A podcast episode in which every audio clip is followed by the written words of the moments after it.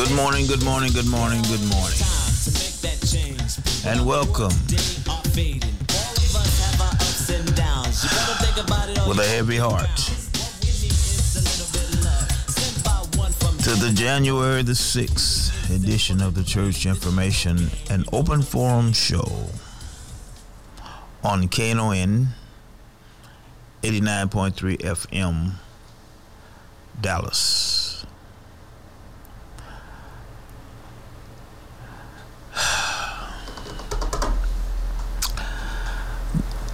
I'm kind of, how can I say it? Under the weather. Not because of the weather, but because of events that have transpired in the last week. And what I mean is the obvious the untimely passing of the Congresswoman Bernice Johnson.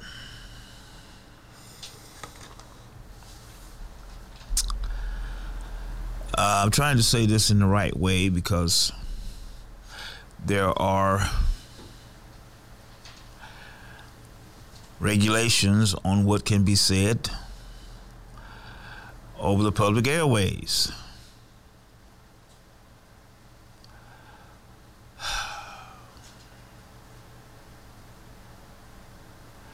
However, I'm going to do the best I can. uh, in order to honor Miss Johnson and the Reverend Marion Barnett Sr.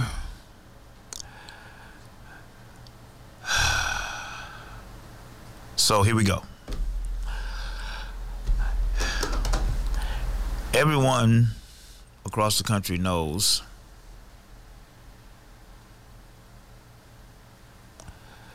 that Congresswoman Johnson passed last week. But to the consternation of those of us who consider themselves decent people, the circumstances surrounding her pass her passing rather was scurrilous, despicable, disingenuous, abominable.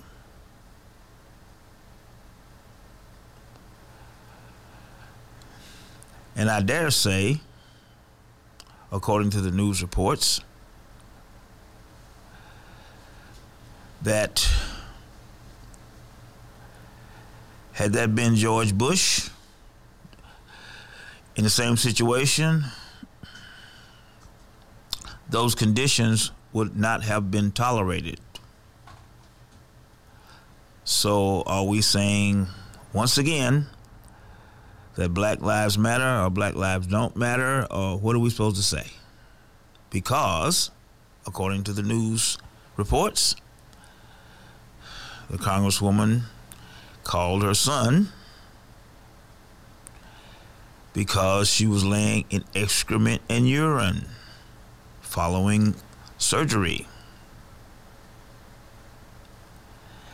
And it brings to the question if a prominent person, such as the former Congresswoman, was treated this way, what would, how can I put it, the average citizen, how would the average citizen expect to be treated if they were in a similar situation? Okay. 972-647-1893 is the number. And of course, this is the most powerful show on the radio. So if you want to call in and talk about whatever you want to talk about, we, we always do that. But I definitely felt uh, insulted and disrespected as an African American because of what Miss Johnson did for Dallas, the reputation she had, the president's coming down here to uh, pay his respects. But uh, but uh, we shouldn't have to go there with this. Okay. However, we're starting off a new year with something that uh, we got to address. This we can't just sit back and try to pretend like the elephant's not sitting on our face. All right. Uh, some other things we're going to talk about briefly.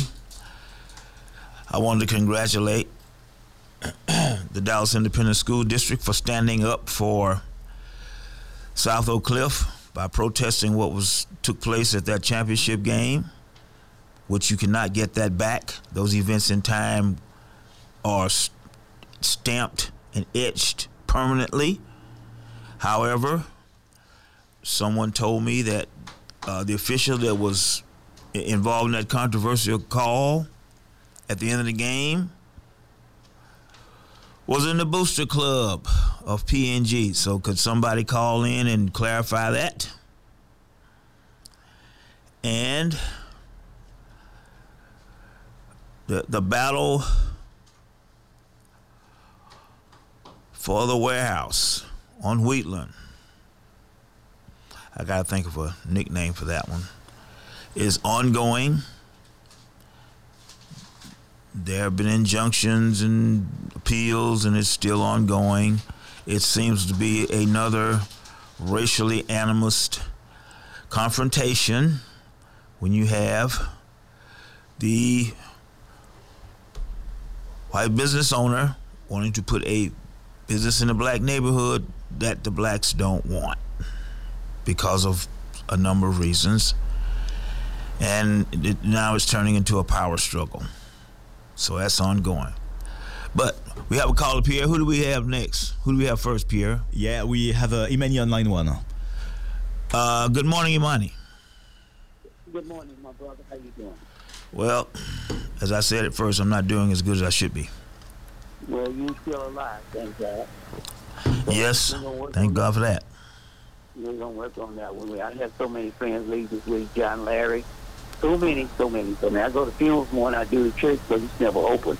But uh, I want to bring up something. I was at a, a convalescent home yesterday, mm-hmm. and my sister's in one. She's been in one for years. Mm-hmm. She has MS.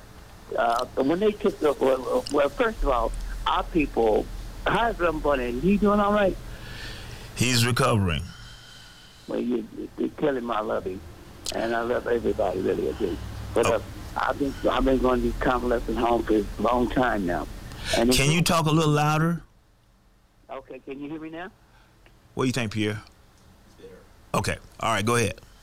Okay, I've been going to these convalescent homes for years now. My sister's been in one, mm-hmm. and you can, if you walk through the door, you smell them. Right. You can smell these things, mm-hmm. and uh, and I'm glad you brought this subject up. I was here at one yesterday, mm-hmm. and, uh, and and so uh, I'm not I'm not gonna say any names, but uh, uh but uh, and then these people, let these people, these people let these people lay in this stuff so long mm-hmm. that they're rotting out their backsides, man. Mm-hmm. And you you just smell these things. And when you when you walk in, again, first of all, we don't throw fit our people to these things. We, we love them, we keep them at home, but we we send them out to these, these private industry. They're private, and they, they they're on the stock market, and that's why they don't get the care. But when you walk in these things, you walk in, you can smell them. These people be, these old people be hollering, help me, please, all kinds of stuff. I mean, mm-hmm. I've been years. Mm-hmm. And what they do, uh, they don't, as soon as you get in there, the first thing they want to do is, can you wait a minute? They go clean them up real quick. Mm-hmm. I, I, I, I, didn't throw my name out there because I don't want nothing to happen to my sister. Right, yeah, right. That's that's a good thought. Mm-hmm. It's a real bad problem, and our community need to talk about it. The churches need to open up sometime and talk about it. Mm-hmm. We need to stop tearing each other down like we're doing each other, really lynching each other.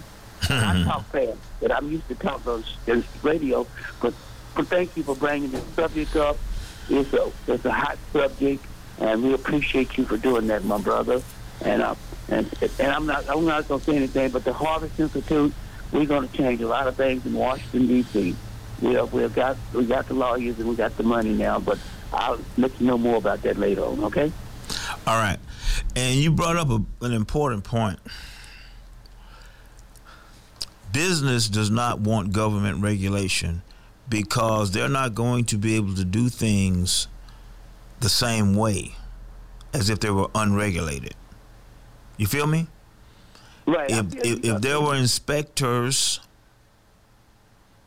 that came in on a random basis and inspected your facility, and the first thing they notice when they walk in the door is the odor, they're going to find you.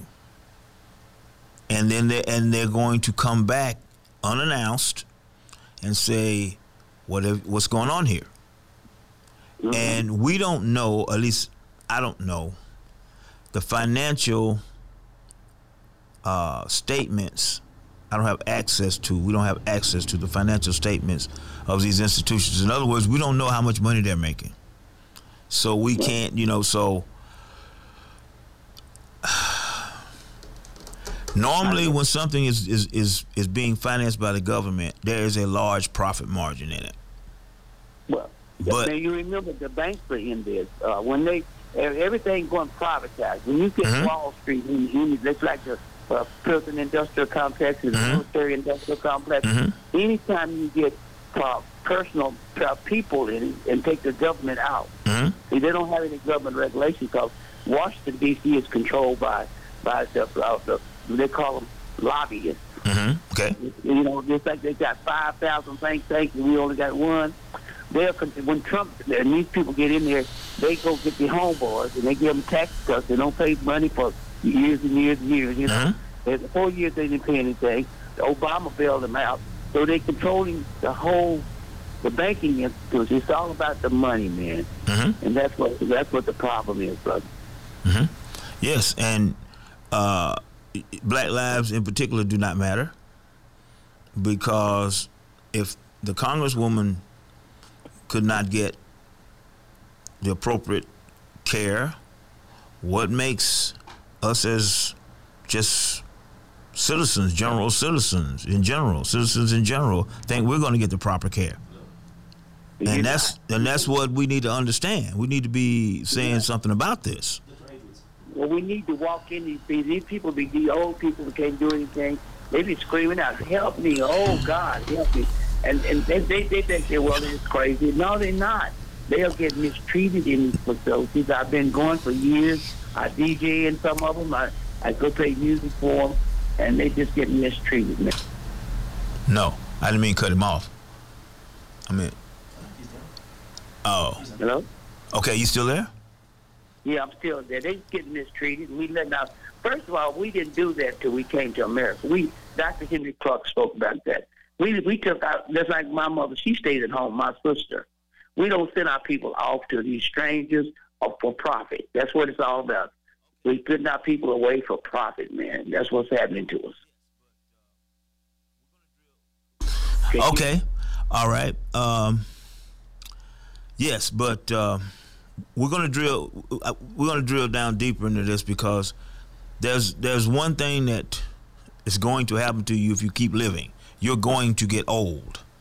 Now, whether you make it to elderly, to the status of elder, elderly, that may not necessarily happen. But if you continue to live, you will get old, and that's inevitable.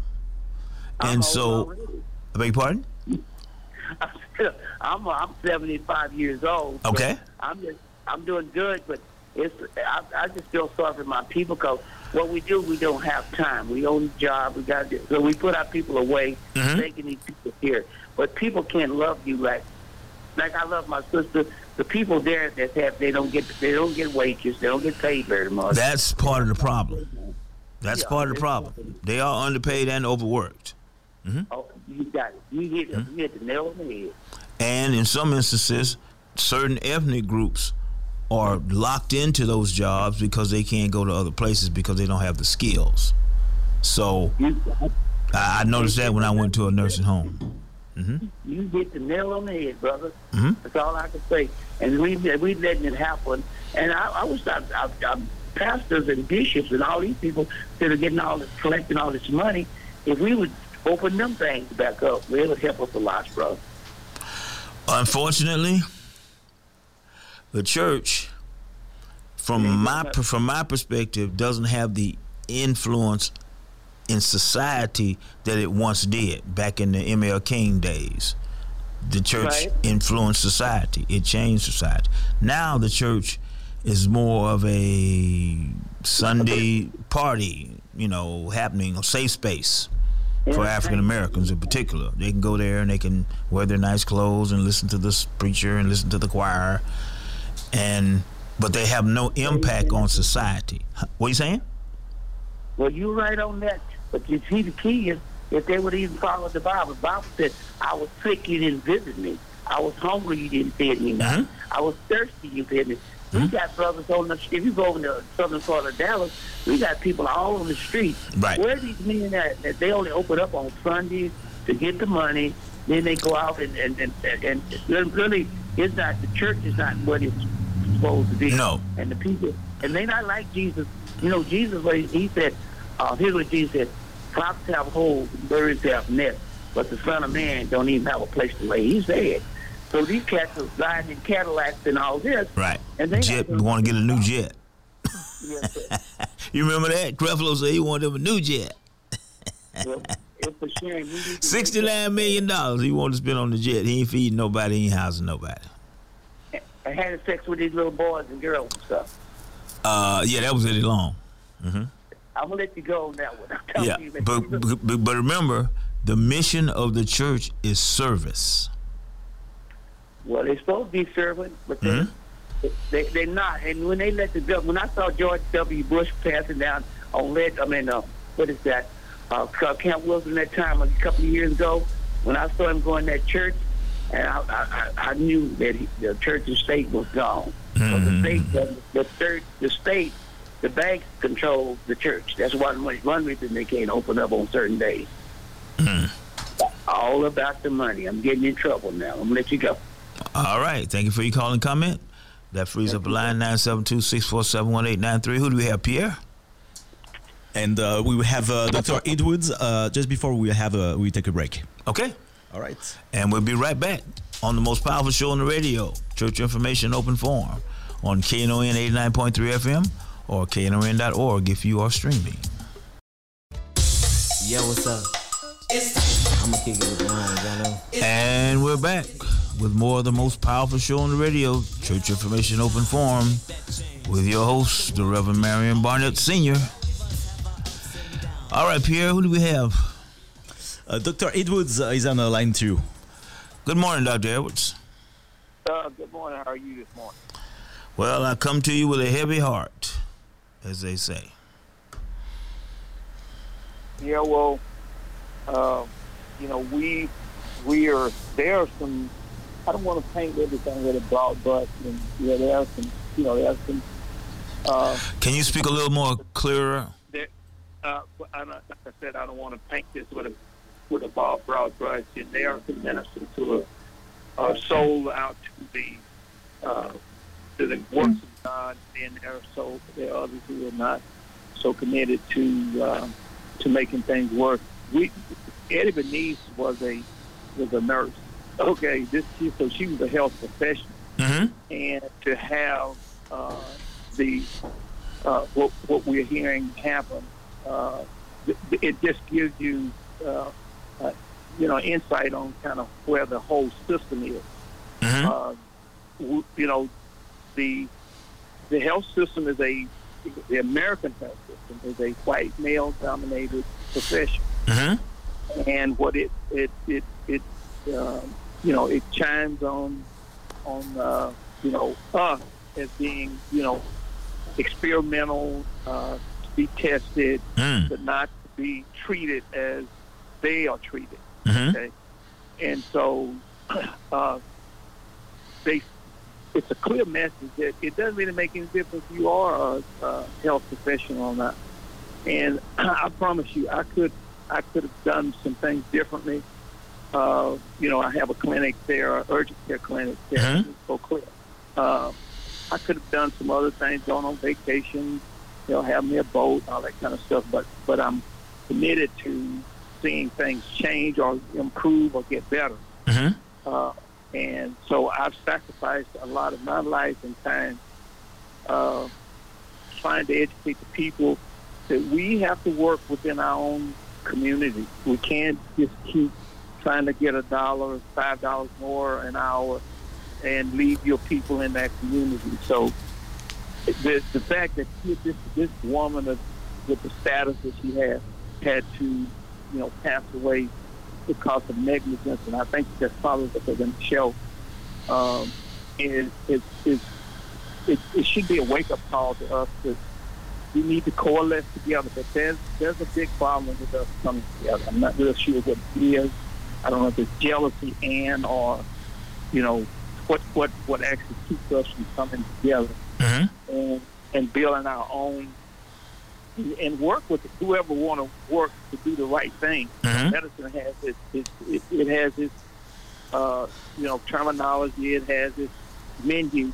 So if we, I don't care who it is. If we can work together to make somebody's life better, white, black, red, or green, whatever it is, Mhm. doesn't bother me. But we're we, we you know they they're in in Oak Cliff there. What I think you may have been by my office a number of times. Mhm. Uh, we get, we don't have we've got more dialysis centers than we have urgent care clinics or primary care clinics, and that's because, as you said earlier, businesses go into business to make money, so they they could care less. They they look at numbers. Mhm. How many how many surgeries did we do today? How many how many uh, shots did we do today? How many people did we see? So they they look at numbers. They don't look at people. If you happen to get something good out of it, great. But if you don't, don't worry about it. Uh, that's the, that's their attitude. This capitalistic healthcare system, uh, and it's going to Right. take us to work together to, to do it.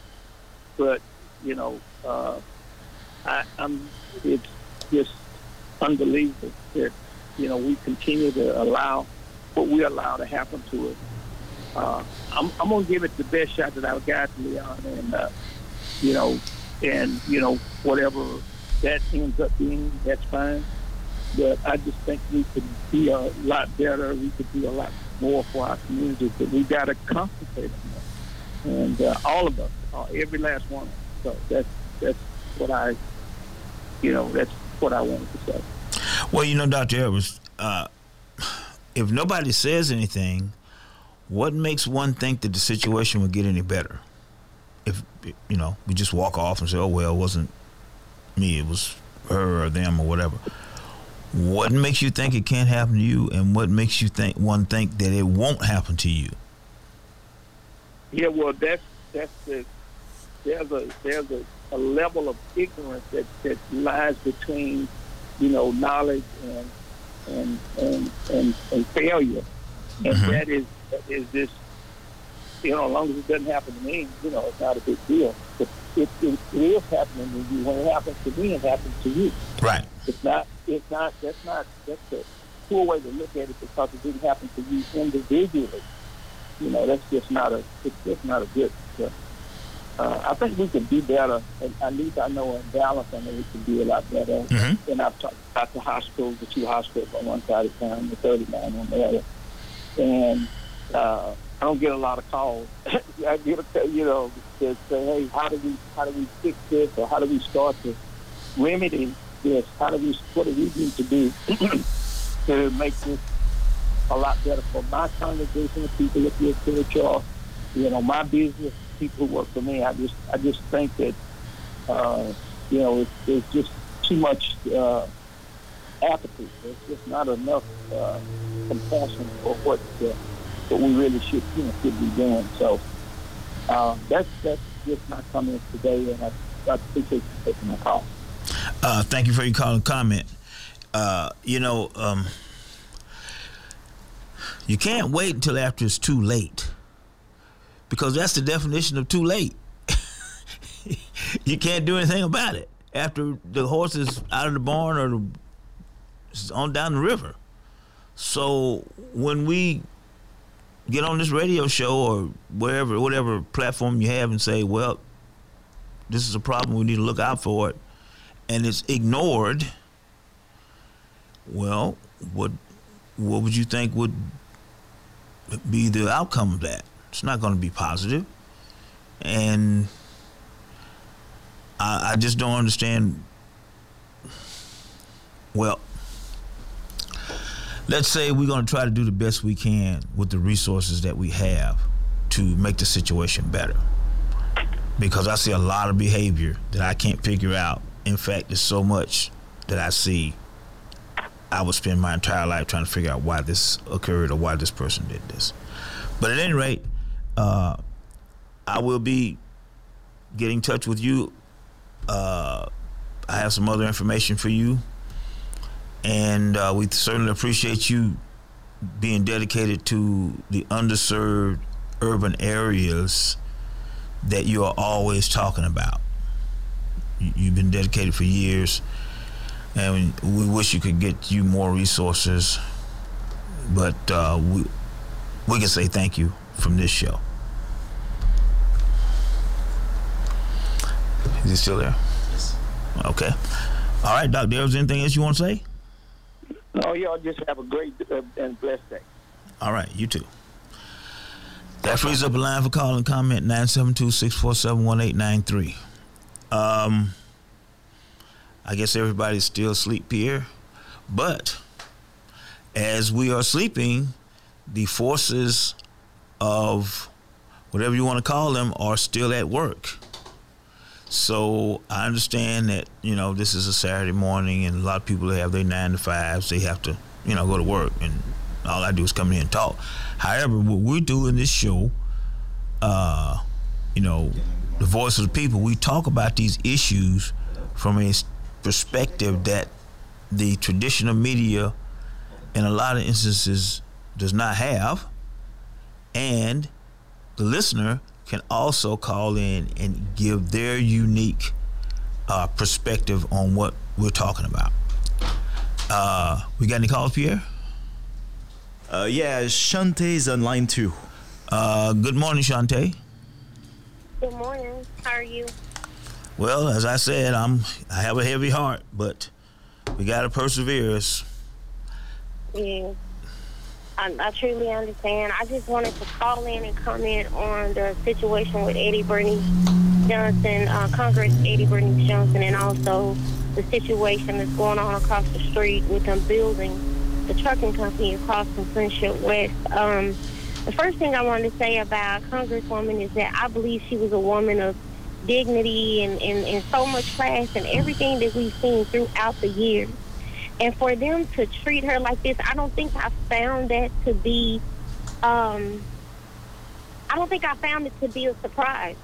Because this is the way that our people are treated whenever they go into assisted living places like that. And then I can also say that um, I have two older sisters, and, and but my second older sister has worked in nursing homes as a nurse for literally almost 30 years. Hmm. And this is what she has seen. I can tell you, she has gotten into, um, she's had arguments on the job with, with, with upper management about the way the patients are treated, about the way it smells, and, hmm. and, and just everything. And the thing, the solutions that they use to even clean those places mm-hmm. it, it, it's very inhumane. They don't, you know, when you think about it, they say that they don't use bleach or do anything like that to kill the smells because they cannot afford to use certain things due to some patients are on oxygen.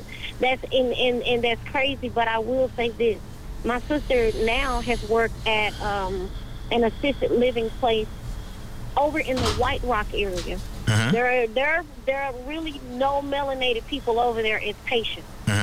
And she said when they come out, when they bring the food out to the patient, they hold the food up in the air as if they're waiters. That that that's how much hmm. dignity and class that they show um, the white people that are over in that in that assisted living area. Hmm. The medicine is given to them on time. She said when you walk in, there is no smell. She hmm. said these people are treated with the utmost respect. But when you think about the area of where it is, and, and who's living in those places in, uh-huh. in that particular area. We know what White Rock Lake is. Hmm? We know what all is over in that area. Right, White Rock. And, and yeah, White Rock. and there's nothing but money in that area. Yeah. All part of that SMU area in Highland Park. Mhm. People get nothing but the utmost respect and treatment. Mhm. So I don't even think I found it to be a surprise. I don't know, and it bothered me so much because when we first heard about her passing, it bothered me so much because I'm, I'm just thinking like, okay, well, you know, I didn't know it was that, but when I found out what it was, I don't think I found it to be surprising at all. Hmm. How she how she died. How I she was mistreated. Mm-hmm. Yes, how she was mistreated. Mm-hmm. Yep. So, um, and the other thing I wanted to talk about is that I'm a member of Friendship West, Mhm. and I know that um, the the council, uh, the councilmen, um, they they overturned it at 1st Mhm. for these people to be able to build across the street in this residential community. There's you got Carter High School, Mhm. you got Friendship West, you got Mhm. the church next to the place where they're building from. This Mhm. whole area, you got homes in back of that. Mm-hmm. And I'm just thinking, like, if the city had already said no, you cannot build, but to have this overturned, when in this and time you have a panel of white people who would overturn this, Mhm. and this is our neighborhood. I believe that oftentimes this is a way how they start gentrification Yeah. when they start doing things like this. And I feel like that as as a community, as a people, we need to be down there. We need to be down there when when when we have um when we have other churches in the community going down there, but then we don't see us. We Let me ask you a question. Let me ask you a question. Where, where's the where's the Dallas Independent School District on this census right next to Carter? And where is Dallas County on this? Since there's a Dallas County administration building in right next to this. What what what have we what have they what have we heard from them? Have we heard anything from them? I have not. Because you know, this should be a united this shouldn't just be in the lap of a church when the church is not the only thing in the area. absolutely. So uh, if someone from DISD can call in and explain what their position is on this warehouse issue, someone from Dallas County can call and explain what where they are on this issue. Uh, you know, this is it, it, from from a sideways view. This looks like another racial power struct- struggle. Is that what this is? Because it looks like Well, it from the side. you see what I'm saying? Yeah. Okay. Oh, oh, absolutely. All right. I, well, I, I, just wanted to say one last thing. If, Uh-huh. D- if DSD is not doing anything, you should be more in, involved with this just as you are as overturning that football game. That's absolutely correct. have a voice in this. Mm-hmm. That's right. Yeah. All right. Thank you so much for your time. Thank you for your call and comment. That frees up the line 972-647-1893 is the number. Who do we have, Pierre? All right, we we have uh, another uh, caller on uh, one, uh, line one, but I couldn't hear his name, but he's there. Okay, go ahead. Good morning. Good morning, and you got the whole world in your hands. Hello. I don't hear anybody, Pierre. He's on, but uh, yeah, the, the sound was a little bit bad, so uh, maybe he can call us back later. Okay, who do we have next? Okay, so we have someone else on line three, and uh, good morning. Good morning. Tony. You hear me? Yes. How you doing? We're doing. All right. So this particular the, the young lady who called just now. Hmm? But one question I would ask is, she said somebody need to be down there listening and talking, right? Question is, you could be that person, or you be that person. When you downtown, when you at the city council, when you at the school board meeting, Uh huh. easy to say someone should be down there. But if you feel that strongly, your voice needs to be heard. Mm-hmm. And and it's one thing saying to suggest. I'm not, I'm not trying to say she didn't do that. That's one question I wish you would ask because when people say stuff, it's, it's like, what did you do? What did you do? Are you the change agent, huh? Yes, yes. So, but what I wanted to say, with, with the, what I thought I heard earlier about the medical and all that stuff. Sometimes we take on the weight of our oppressor. if you go back to our indigenous roots, indigenous roots, we were we, we commune, meaning that we had a village. We took care of our elders. Okay, I didn't quite. I'm not quite hearing some of the words. okay, when we were when we was in indigenous people in Africa or wherever wherever we were in the world, right? hmm We had communes, Okay. meaning meaning that we had a village. Okay. That village basically took care of the elders, hmm and the elders took care of the, the babies. hmm And when and part of that, that village concept is when a child reaches 13 or 14, 13 years old or you know, 12 years old, Mhm. they teach the boys, they teach the boys to write a passage, they teach the girls to write a passage. Mhm. And you and you have to read these, read these tests to become an adult. hmm Okay. Well, what, what we what we allowed is this: America is uh, stands on individuality. Okay. And, and and if you listen to what the people say about America, it is not a democracy. It is a, re- it's a republic. No, let me let me put something in. It's actually neither. It's a plutocracy, where you have a few people Yeah. controlling the majority of the wealth. Okay. So Oh, no, fact, fact, fact. I'm, I'm just giving you what. no, no. I'm just I just want to get that out there because that's a uh, a misconception that people have about America. You know, you know, you hear republic, you hear democracy, you hear yada yada yada. No, it's a plutocracy where you have one or two percent of the people controlling eighty or ninety percent of the wealth. And and so with that, they teach that you know you can pull your own stuff in your own bootstrap. They teach you that you can do it all by yourself. Mm-hmm. Whereas they don't like the word community Mm-hmm. because community or communism, how you want to put that that C in, in whatever in front of it means uh, the, the collective.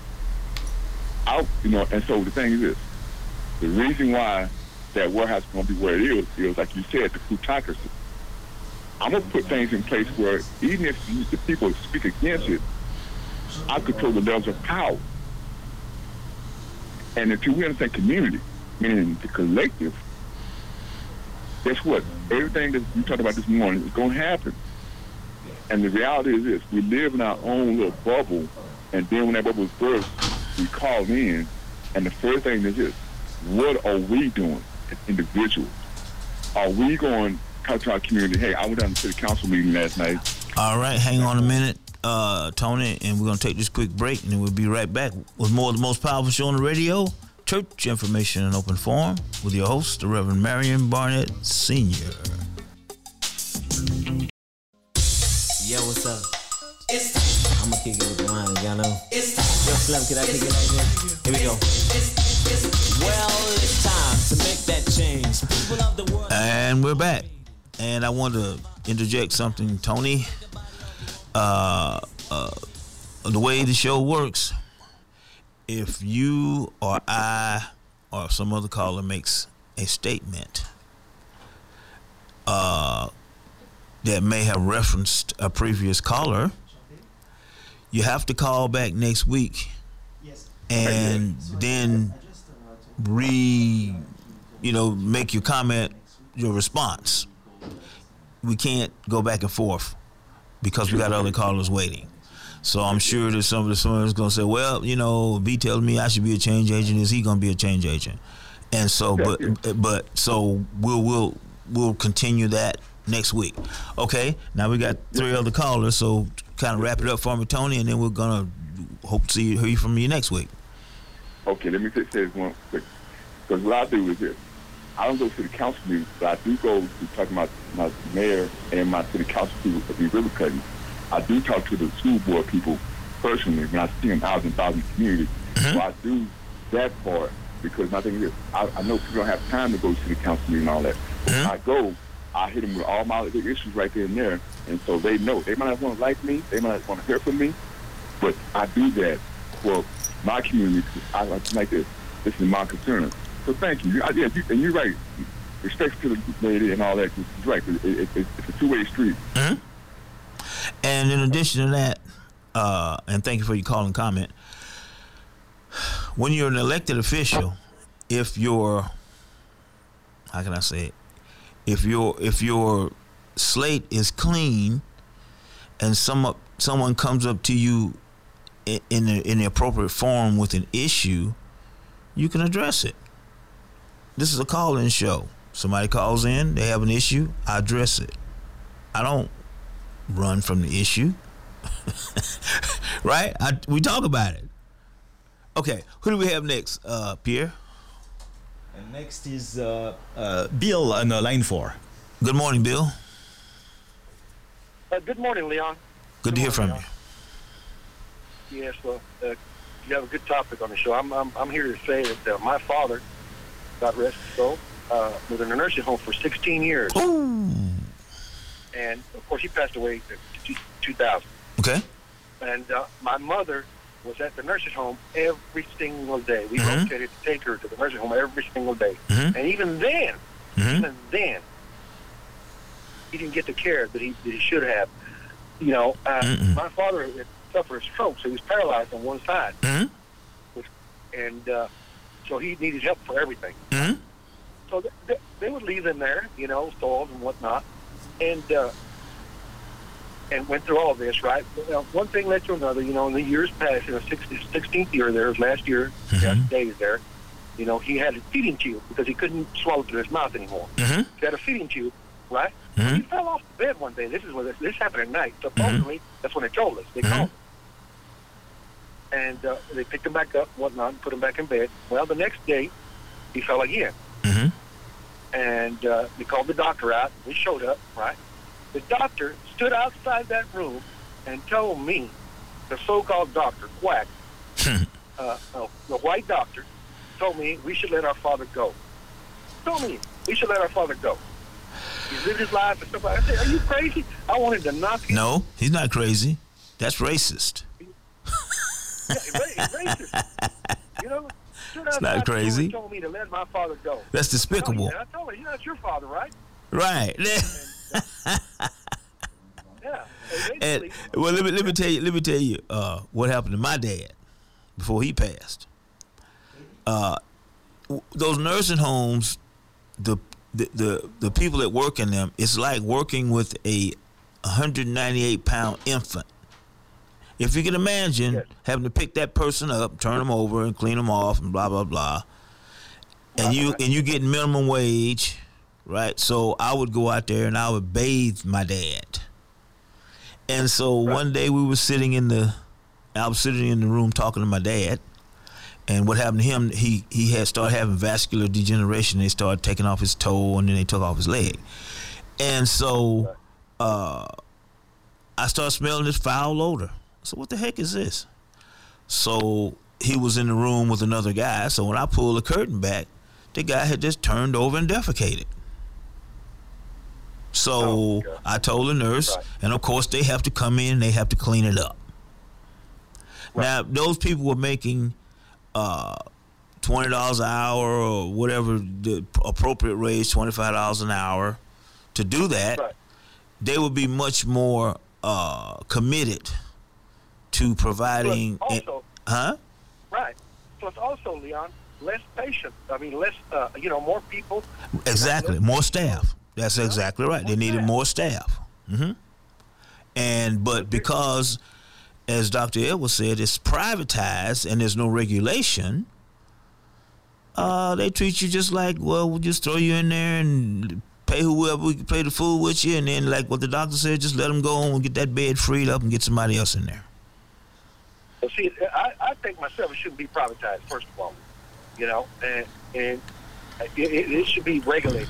Also, you know, in my opinion, most of the churches now, mega churches or whatever, they need to be regulated also. they- I, I don't think most of them should be, you know, tax exempt.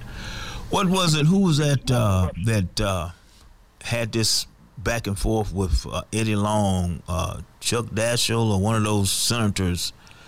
Because Eddie Long had taken had started a non-profit or something. He took half a million dollars out and bought a house and a new car. And Right. right, you remember that? 10, 15 Oh, yeah, years ago. Right. So uh, yeah, that's uh, that's that- you're exactly right. Uh, it's it's not it's not an institution for service. It's a business for the pastor. Mm-hmm. For the pastor, that's all. I'm not talking about government regulator, all that, but at least not tax exempt. You know? Well, yeah, because you're abusing your tax exempt status for Right. you know that should be income. That's you you putting it down as Income. something as income. Right. You, you And, know, uh, if, you if we can't- have, you know, all, all these gigantic pastors, mega churches, or whatever, they, you know, they need to file income tax too. You know, let's let's see. You know, pay your fair share. You know, they're Mhm. part of the problem. They're part of they're part of the one percent. And No, and, and then you and then you also have uh, you remember the Trump tax cuts? Oh yeah, I. Those have never been repealed. Right. So if you repeal those tax cuts and put this tax uh, structure, tax brackets back to where they were before Trump altered them, the Right. the Treasury would expand. You know, I don't know how much, enormous, might double, because you'd have corporations who are for profits will be paying their fair share, as opposed to taxing individuals who Well- don't get their money until after the taxes are taken out. Right. So. And what you know, also, you know, we need. That's why we need to vote. You know, get get get somebody, uh, Congress in there, or whatever, so they can all work together. You know, and I'm not talking about the Republicans. I'm talking about somebody that, that, that can repeal this. You know, No, they're not going to. Republicans are not going to repeal it. They put it in place. Now they, they put it in place. They can repeal everything else, but they can't that. But yeah, Yeah. that's but. But that, that that was just my opinion. Uh, It, it's a shame that what happened to her. Mhm. and uh, God, God rest her soul, you know. And I, I've been to these places. We were in and out of different places. First of all, because of pay, he couldn't, you know. My mother and father couldn't afford Couldn't afford it. hmm the proper care. Okay. Second of all, the care that we had to go from nursing home to nursing home to nursing home, you know, hmm because of pay and because of care. hmm They were all the same. We are all the same. Because they're not regulated. They're not regular. They're all the same. And I wonder what what is it like in those countries that have universal health care, like Canada or England? What wonder what those facilities are like. I don't know. Now I've heard Canada is the it's a it's a uh one of the best in the world. Canada, Switzerland, one of the best healthcare health, healthcare system for seniors in the world. Mm. Okay. But you know, in my in, in my uh, you know, as far as the Mexican people or Hispanic people, most of them, not all, of them, you know, we try to take care of our elderly, you know, until till the last day. hmm But sometimes you can't. It's a cultural thing, right? can't hmm because- Yeah, it's a cultural thing because sometimes we can't because of the level of care. Right. Mhm. Sometimes, sometimes we, we, we do more harm than good, Mm. you know. But but they don't do any good, so it's just like from harm to harm, you know. Just, Right. You hmm know, it's, it's just a two-way street. When you get old, you know, like this, it's different. My mother passed away, you know, a couple of years ago in a nursing home, but she was only there for a month. We took care of her till so we till she could until we couldn't any longer, hmm you know, because she had to have hourly care. hmm But anyway, uh, so that's what we try to do. My mother-in-law, we, she took care. They took care. Her daughters took care of her till the last breath. hmm So that's what we try to do, you know, as much as we can. hmm Anyway, Leon, I'm just talk. I, I just thought I'd call you and let you know firsthand experience. What I've, I've been through that. Sure. You know, we and uh, but you know, I, I'm getting older. I'm 69 years old myself, so Mhm. you know, I, I, I don't know what's going to happen. Keep your exercise Yeah. up. Keep taking those vitamins, and you'd be surprised. Take the best care. Keep moving around. Keep moving around as long as I can. Right. All right. Thank you, sir. All right. Thank you for your call and comment. That frees up a line 972-647-1893. Who do we have next, Pierre? Uh, Pastor Moss on uh, line uh, one. Is that Pastor Moss? Yes.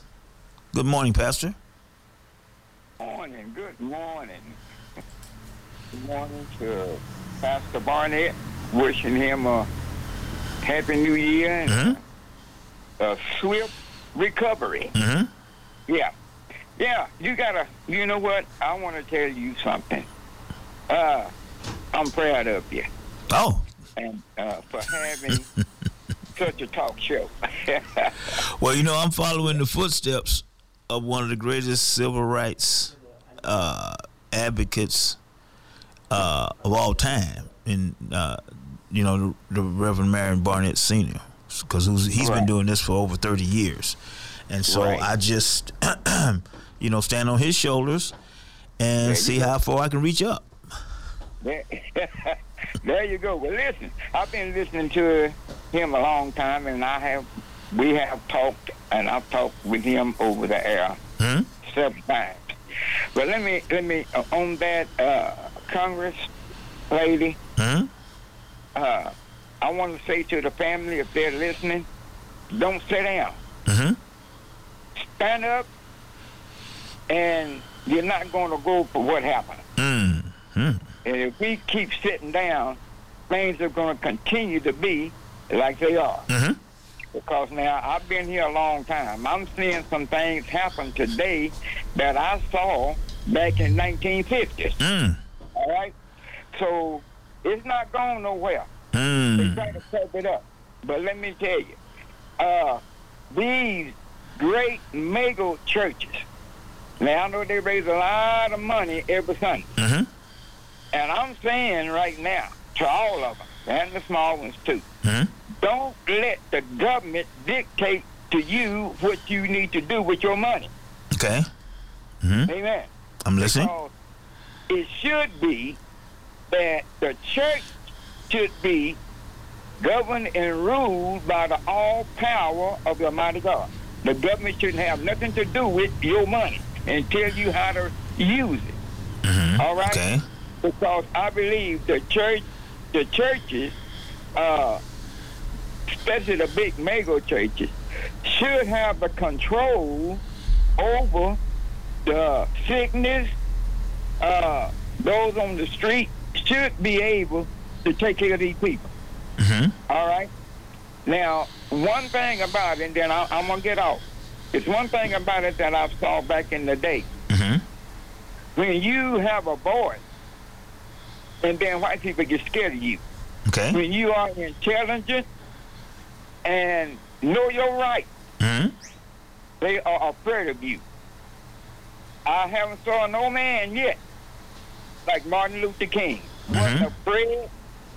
See, if you're afraid of dying for right, then you don't need to be in the forefront. Mm-hmm. You don't need to be in the front if you're afraid. So, Well, let me let me let me let me bring, and I want you to keep stay on the line for me. Let me bring a little t- taste of reality to you. oh, okay, Nobody wants to get their brains blown out because they're standing up for what's right. Nobody wants that, and nobody should have to to to uh, undergo that. So, uh, we're not Jesus, right? But in 2023, when you start shooting at somebody, they have the right to shoot back. Okay, I just want to put it out there. Okay. all right, So you have a right for self defense. Nobody has a right to try to do any bodily harm to you or your property because you're standing for what's right. Okay? right. I understand. hmm Yeah, I understand that. Right.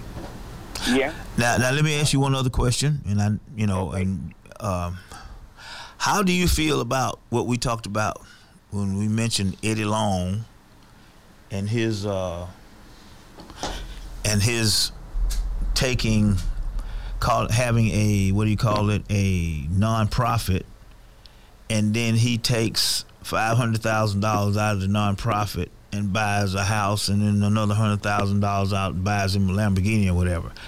What is your what is your uh, what is your comment on that? All right, I'm gonna be blunt blank. Mm-hmm.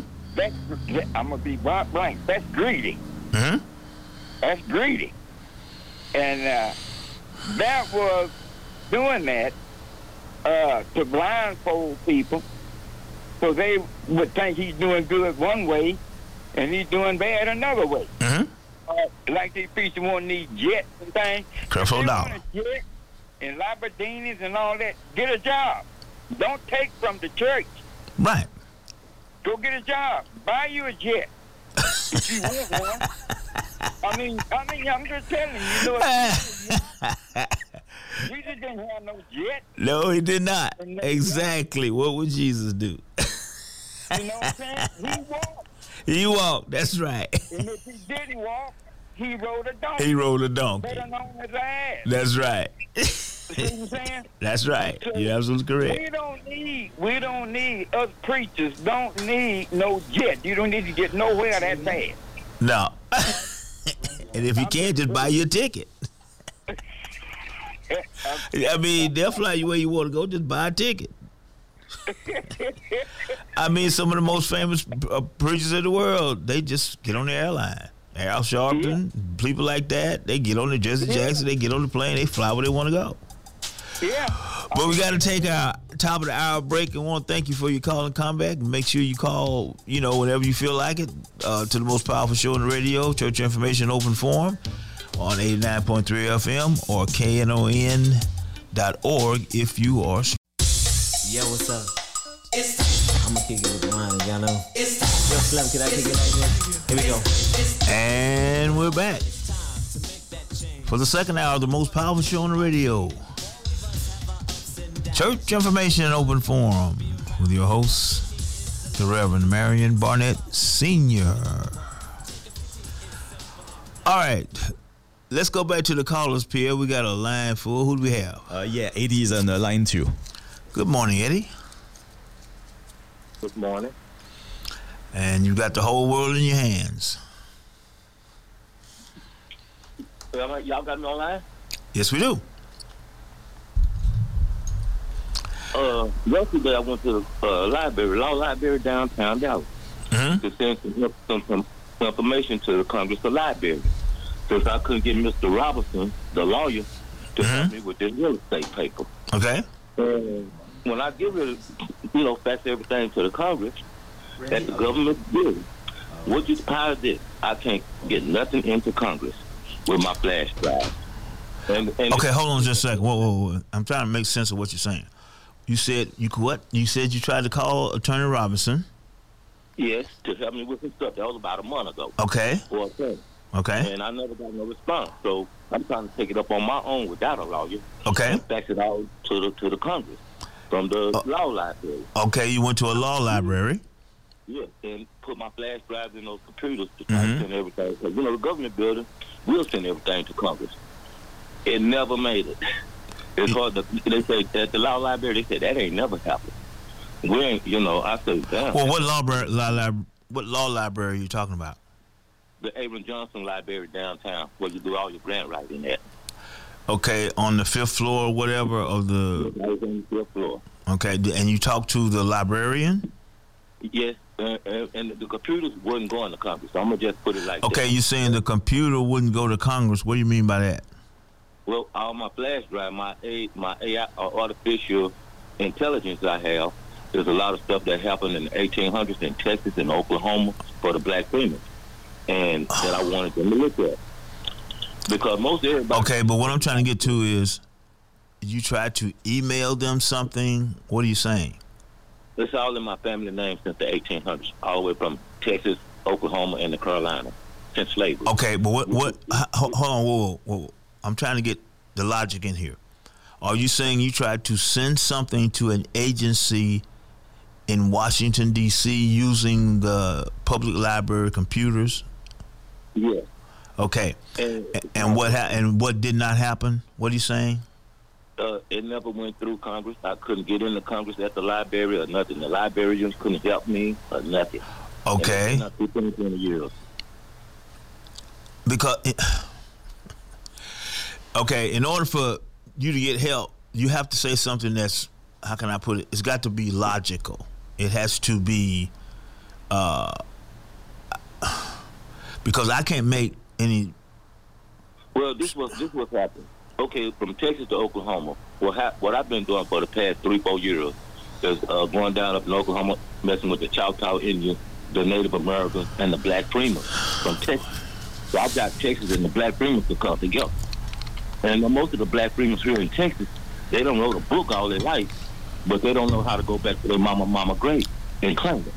You know, just like when President Obama became president, uh, what happened? All the churches had to pay. All the black churches in the ghetto had to pay taxes. Okay, I'm gonna just put it that way. No, I, no, no, no, no, no. Hold on, no, no. You you got what you need to do, go back to the library because it doesn't. What you're saying, I, I, we can't, we don't, I, we don't, we don't understand what you're saying. Okay, so when you get your stuff together, you know, call us back. You know, 972-647-1893 when you have a more logical uh, way of saying. it, Okay, who do we have next, Pierre? Uh, we have uh, Randy on uh, line four. Uh, good morning, Randy.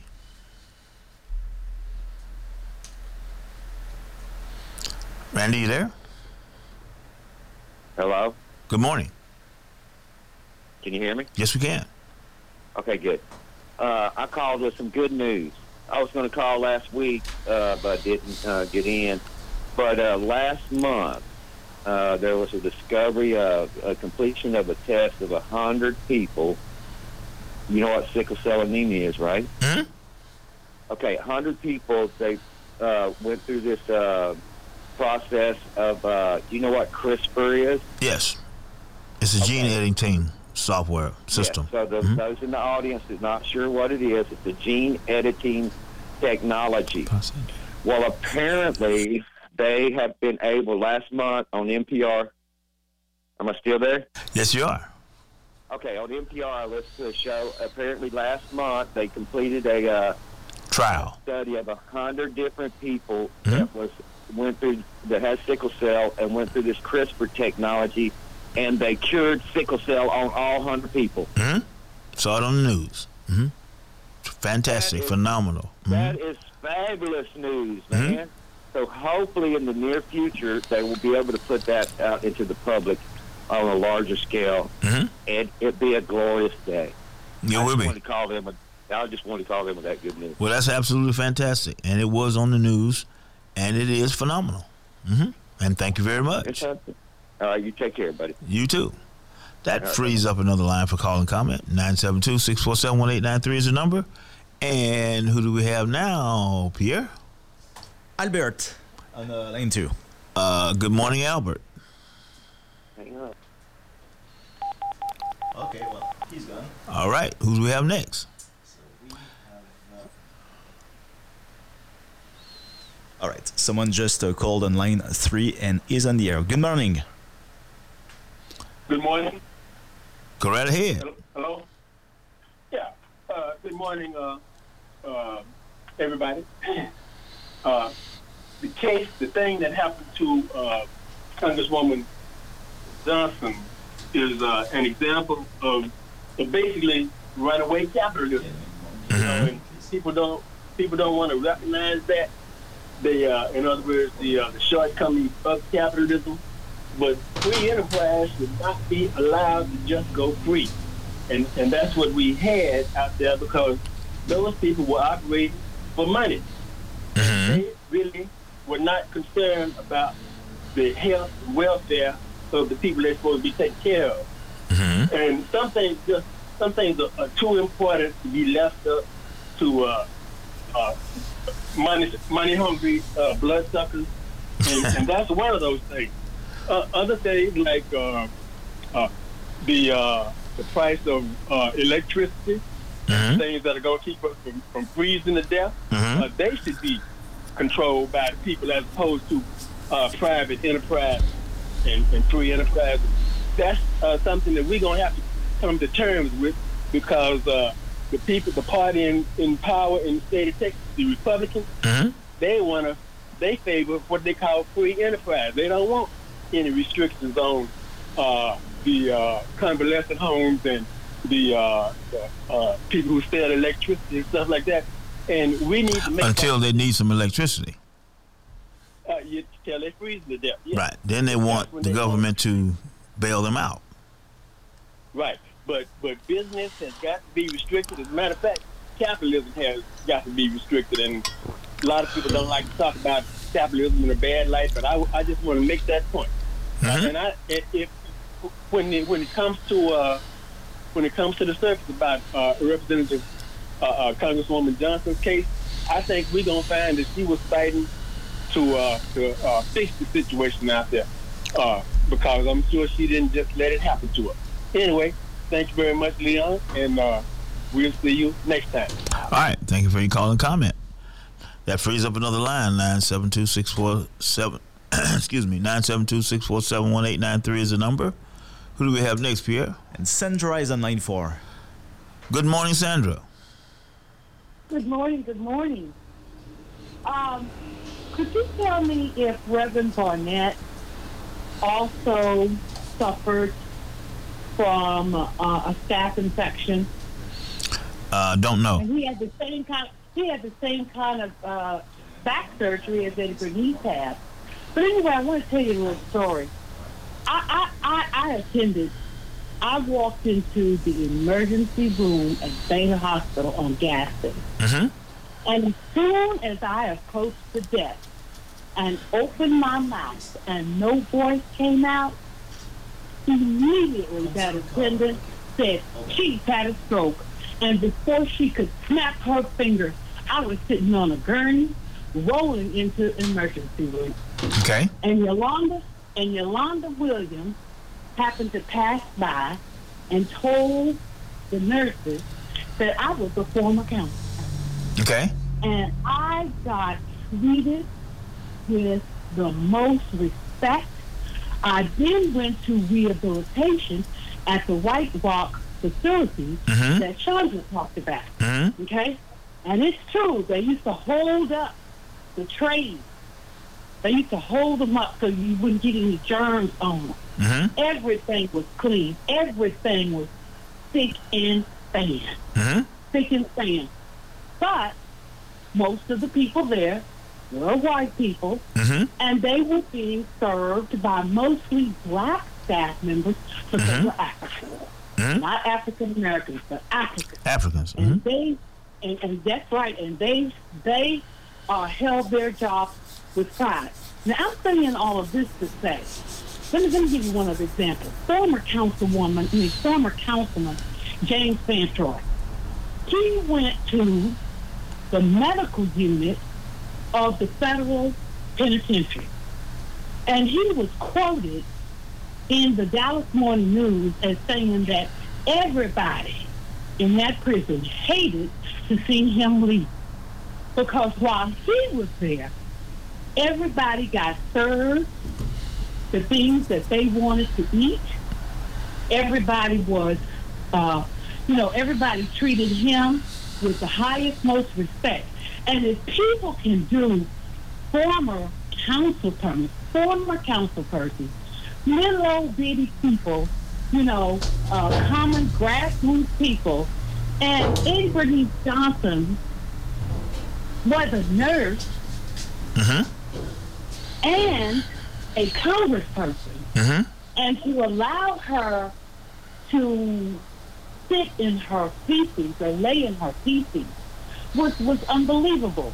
Mm. And so I would like I don't want to bring race into this matter. I, I really don't. Well, uh, there, there, there might have been, there was a racial component. I mean, I mean, I mean, we don't have to. This is 2023. This is not 1923. We don't have to, like, pretend like that didn't happen or it doesn't happen because it does, and it did. hmm And so uh, I would like to know what was the rate of the nurses that were there, or the principals, or the CEO, or the manager at that facility. Okay, if people get treated in a penitentiary differently, you know what? When I once I got I got arrested by Thomas Jones, and the sheriff at that time, Sheriff Bowles, he said, no, I'm not going to let her go inside my jail. She's going to sit out here until midnight. She's going to be, she's, she's going to sit out here till midnight and then you let her go. She's not going to go inside my jail and look at all the different things that I may do wrong and she's not going to be able to mm. judge me. So, so, so, so, so if a congressperson is a nurse, she's going to be raiding the facility, and she's going to be darn sure to Yes. call somebody if you are uh, mistreating her. F. And so, if there was, could it be that they had to have known that the woman was a nurse? and a congressperson. They had to know. Of course. For one thing, they get that. They, for one thing, she got a lot of calls. That's one thing I do know. Let, let me let me let me let me interject here for a second. In a lot of instances, when you achieve status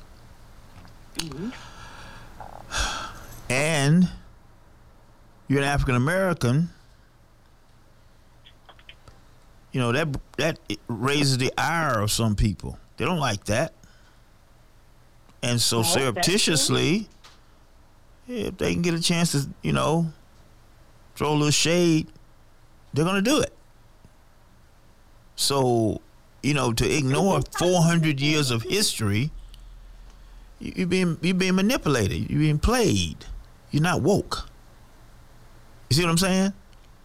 Yeah, I, I, I, I do, I do. And maybe, maybe it was because uh, she's an African American person, and to them, she was just another Negro. Right. That was laying up in there, just, just another Negro. We got you. And they didn't, you know, you know.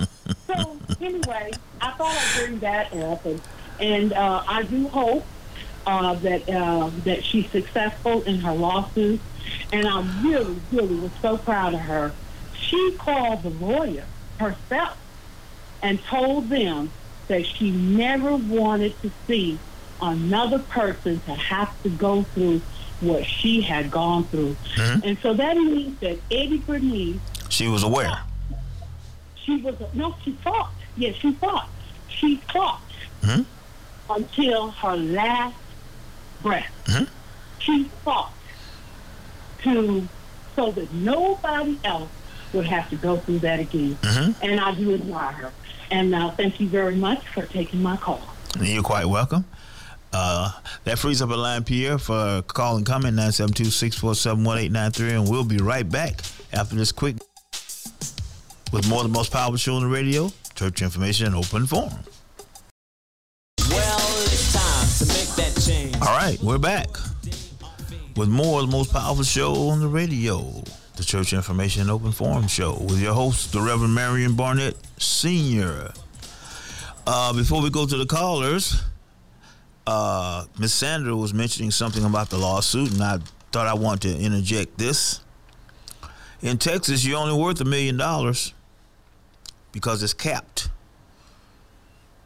So, no matter how egregious it is, the state of Texas has capped these lawsuits to a million dollars.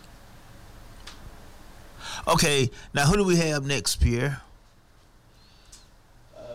We have uh, Ike on the line one. Good morning, Ike. Good morning. Good morning. How you doing? Well, we come with a heavy heart, but we're gonna move on anyway. I I, I think I could be corrected. I think the cap in Texas is two hundred and fifty thousand dollars. Uh, there's one for punitive damage and one for something else because they they they made that kind of they they brought that out. Right. Mhm.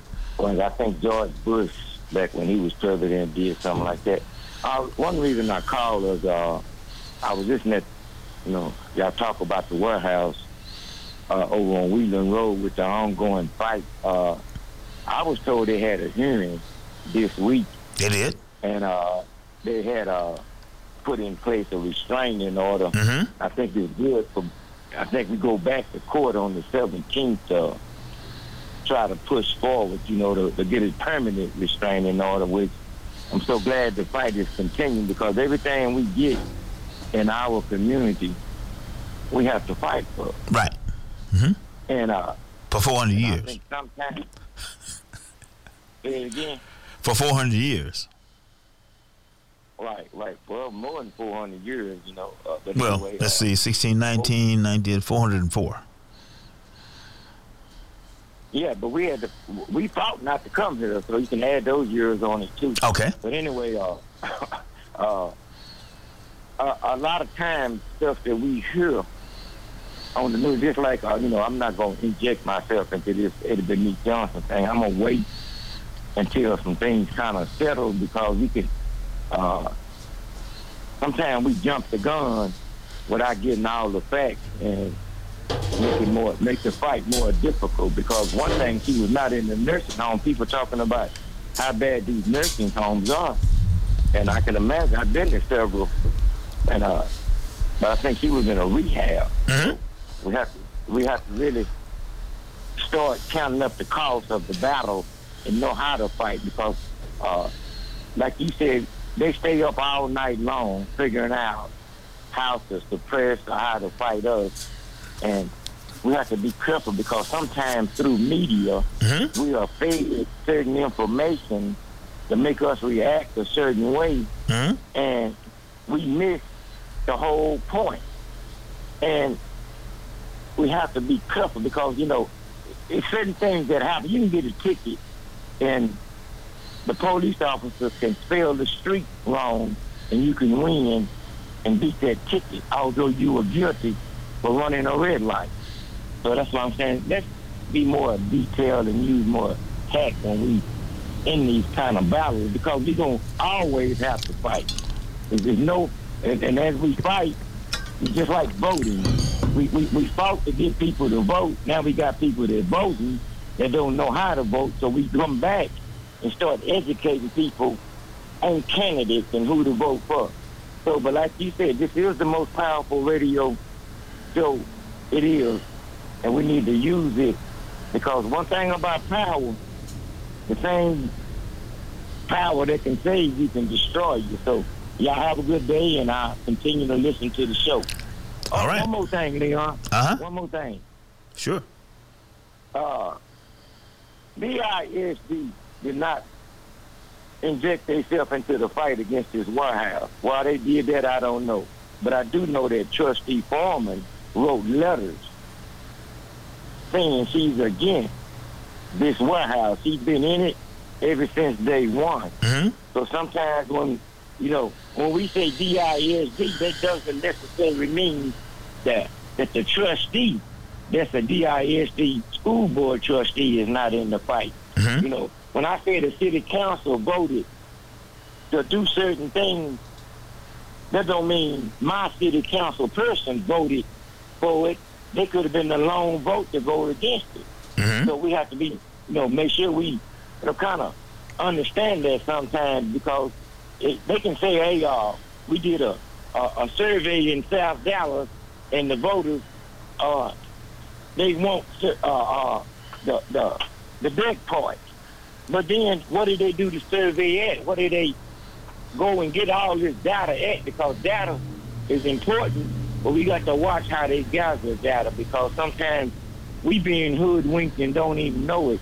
And so we, we just continue to fight, you know what I'm saying? So we have to really try to help those, like like uh, one of the callers said earlier, I'm not going to call his name, talking about going to city council meetings, school board meetings, and different things.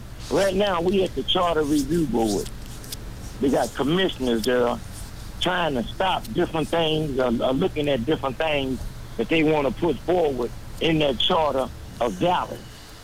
The charter is the one that the rules and the laws that governs Dallas and the city, how it is uh, operated.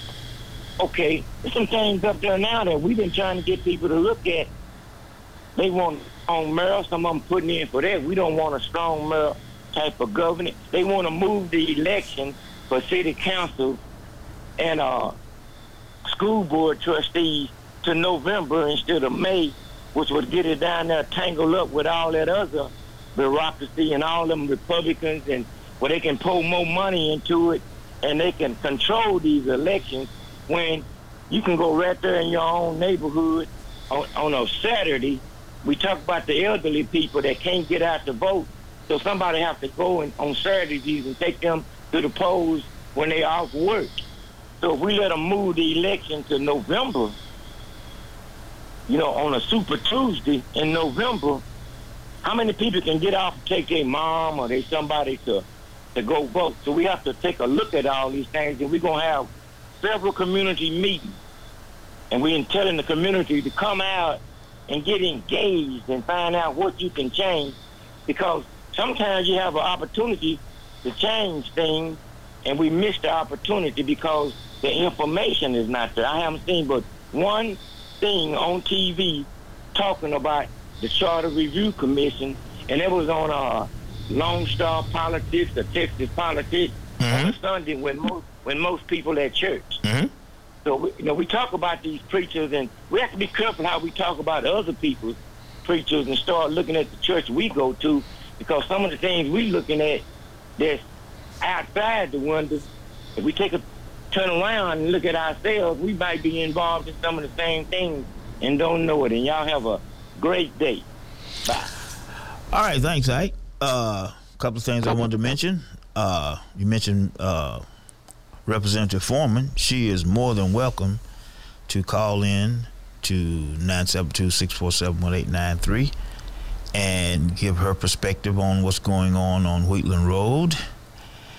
And in addition to that, whether it be emergency room, primary care, rehab, or nursing home, it is inappropriate for a person to have to lay in their own feces. That's across the board, no matter what facility they're in. It's unacceptable. Okay, who do we have next, uh, Pierre? Uh, we have a concerned caller on our line two. Good morning, concerned caller. I think we just lost the call. Ah, okay, she's Good morning, concerned caller. I think she got She disconnected. got, oh, there's one line on there. There you go. Good morning. Hello? Good morning. Good morning. Yeah, I, got- I got disconnected from you at your end for some reason. It's all right. So I wanted to Technology is not perfect. concerned- Concerned caller. All right, what's your concern? Oh, hey, Mr. Leon, how you doing, my friend? Yes, my concern is two things. You guys were talking about, uh, this one caller was talking about needing electricity. Now, unless you're Amish, you're lucky because you don't need electricity. you know, and second thing is, my concern is, I went to Baylor Scott and White in the emergency room. I was mistreated by a colored woman. Uh huh. You know, she, I told her, What color was she? Not colored woman. I meant, I don't want to be racist on the radio. I mean, what color was she? She's black. oh, okay. I just got to make sure. And I'm Hispanic. Okay. You know, and I love all people of all colors. No, no, no. You don't have to go through that. I just wanted to find out what color she was. All right, now go ahead. Oh, okay. I was so disrespected by her. Hmm? She goes, this time you come in, I have severe asthma, first of all. Mhm. She tells me, you act like you, you don't, there's nothing, there's something wrong with you and when there's nothing wrong with you. I go, well, what makes you think that there's something wrong with me? When a person comes to the emergency room, there's a reason why a person comes to the emergency room. Am I right? Thank you. Uh, yeah, I mean, if you are you asking a question or are you making a statement? I'm making a statement. okay, well, go right ahead. There's- Uh, the fact is, when a person goes to the emergency room, the fact is, it's something in that person's individual now. She's not God. She can't tell what a person's going through. So, Mhm. you know, and I got scolded by her. Okay. I got scolded. I was disres- disrespected. You know, I've never been. I'm not going to go back over that. That's so wrong, and I got mistreated. Now I was talking to my PCP about that place. That place there, they only care about their own people. I didn't Mhm. know that for a fact, but that's what I was just told. And you're absolutely correct. And laying your own species, that is so wrong. And I hope she gets uh, a good reward. that The family gets a good suit, a lawsuit on that fam and their family. And bless her heart, she died at a young age. You know, at a very young age. Hello. Yes. Um, can you hear us? Yeah, she died at bless her little heart in her family. My prayers go out to them. She died at a very young age. Mhm. A very young age. She shouldn't have. uh, This should not have happened. You know what I'm saying? No, This should, should not, not. have happened on their watch. So uh, have a good day, and we'll see you soon. Bye bye. Thank you for your call and comment. 972-647-1893. Uh, is uh, is uh, uh, is our broadcast signal being heard by the audience? Uh, we, we, we, are, we are checking. We're, we're working on it, and uh, we have Elena on line uh, uh, three. Who? Elena. Elena. Yes. Uh, good morning, Elena. I beg your pardon? And, um, you know, I don't want to, for us to make this out of a black and white issue. But, you know, I look at it this Okay, hold on just a second. You, you got to start over because the first part of your conversation, it, it kind of cut off. Okay. I don't, I don't like to hear that this has been made out of a black or white issue. Uh, these, these places are overpopulated and, and understaffed. Okay, let me let me correct something for you here. this is 2023. If an issue has racial animus in the in the uh, background, then we we have a you know we have a obligation to you know make sure that that is part of the discussion. Okay. Sure. Okay. But what I'm saying is this, is that I have a loved one in a nursing facility, a nursing home. Uh huh. And you really, and this is just to everybody, Uh huh. you have to be really proactive. I'm not surprised to hear that uh, our loved one was, was was led into poop and all. I'm not because I've seen that. Mm-hmm. And and you go out and you um, you go out and you you complain to the nursing station. Well, what they do, they pass the buck to, to somebody. Well, this is not my house. This is, I have gone in there, got my loved one up out of the bed, Mhm. washed uh, washed the bed, changed the linen many times Mm-hmm. take took pictures.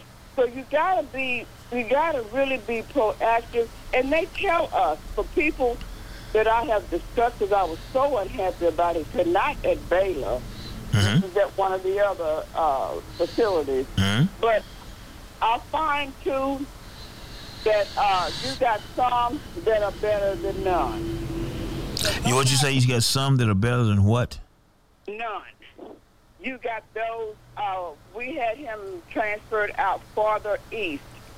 Their care is a lot better. Mm-hmm. You still, you, I still have to go out to make sure. And he's 45 minutes away from me, Mm-hmm. but I still go out to see that he is taken care of, Mm-hmm. clean.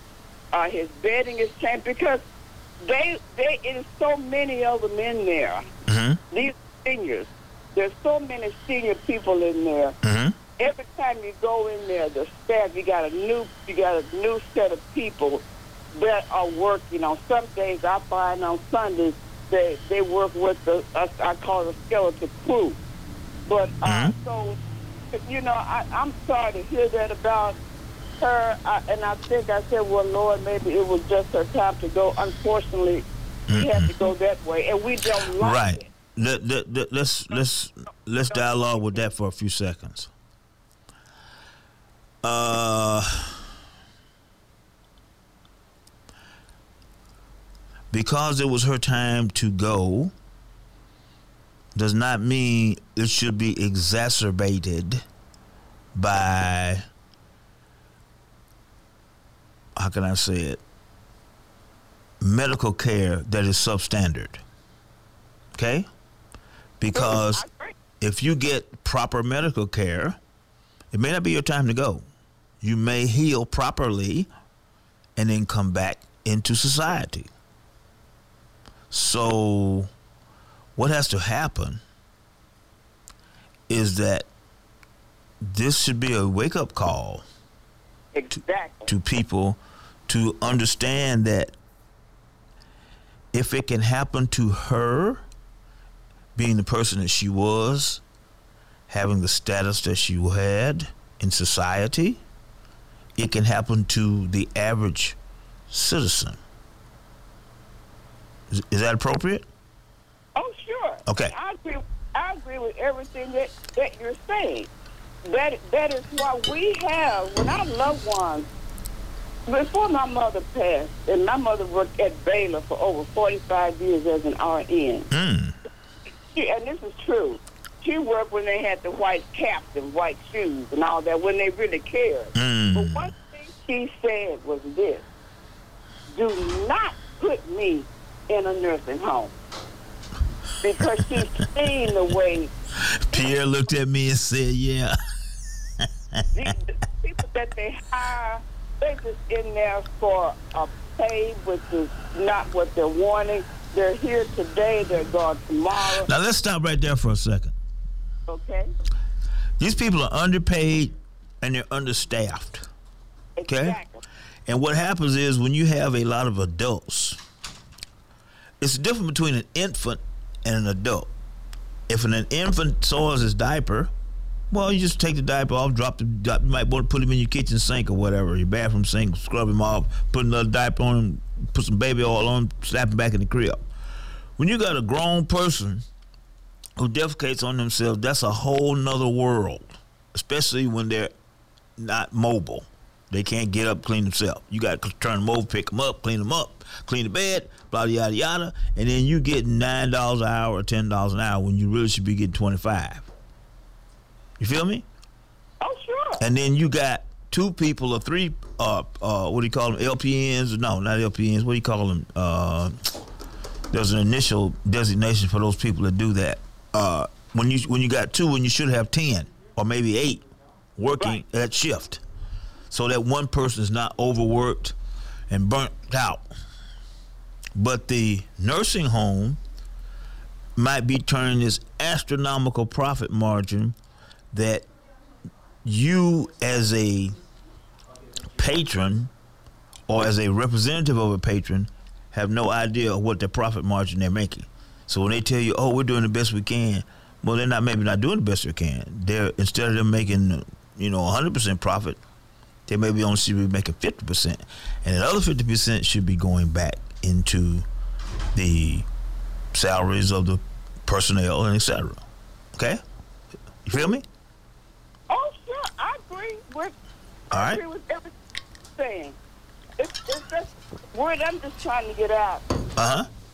And, and I know that, that our loved one, as what I've heard, that she was requested and her and her family members were on top of it. Right. But you got to, telling you, I, I've been dealing with this for going on three years. Mm-hmm.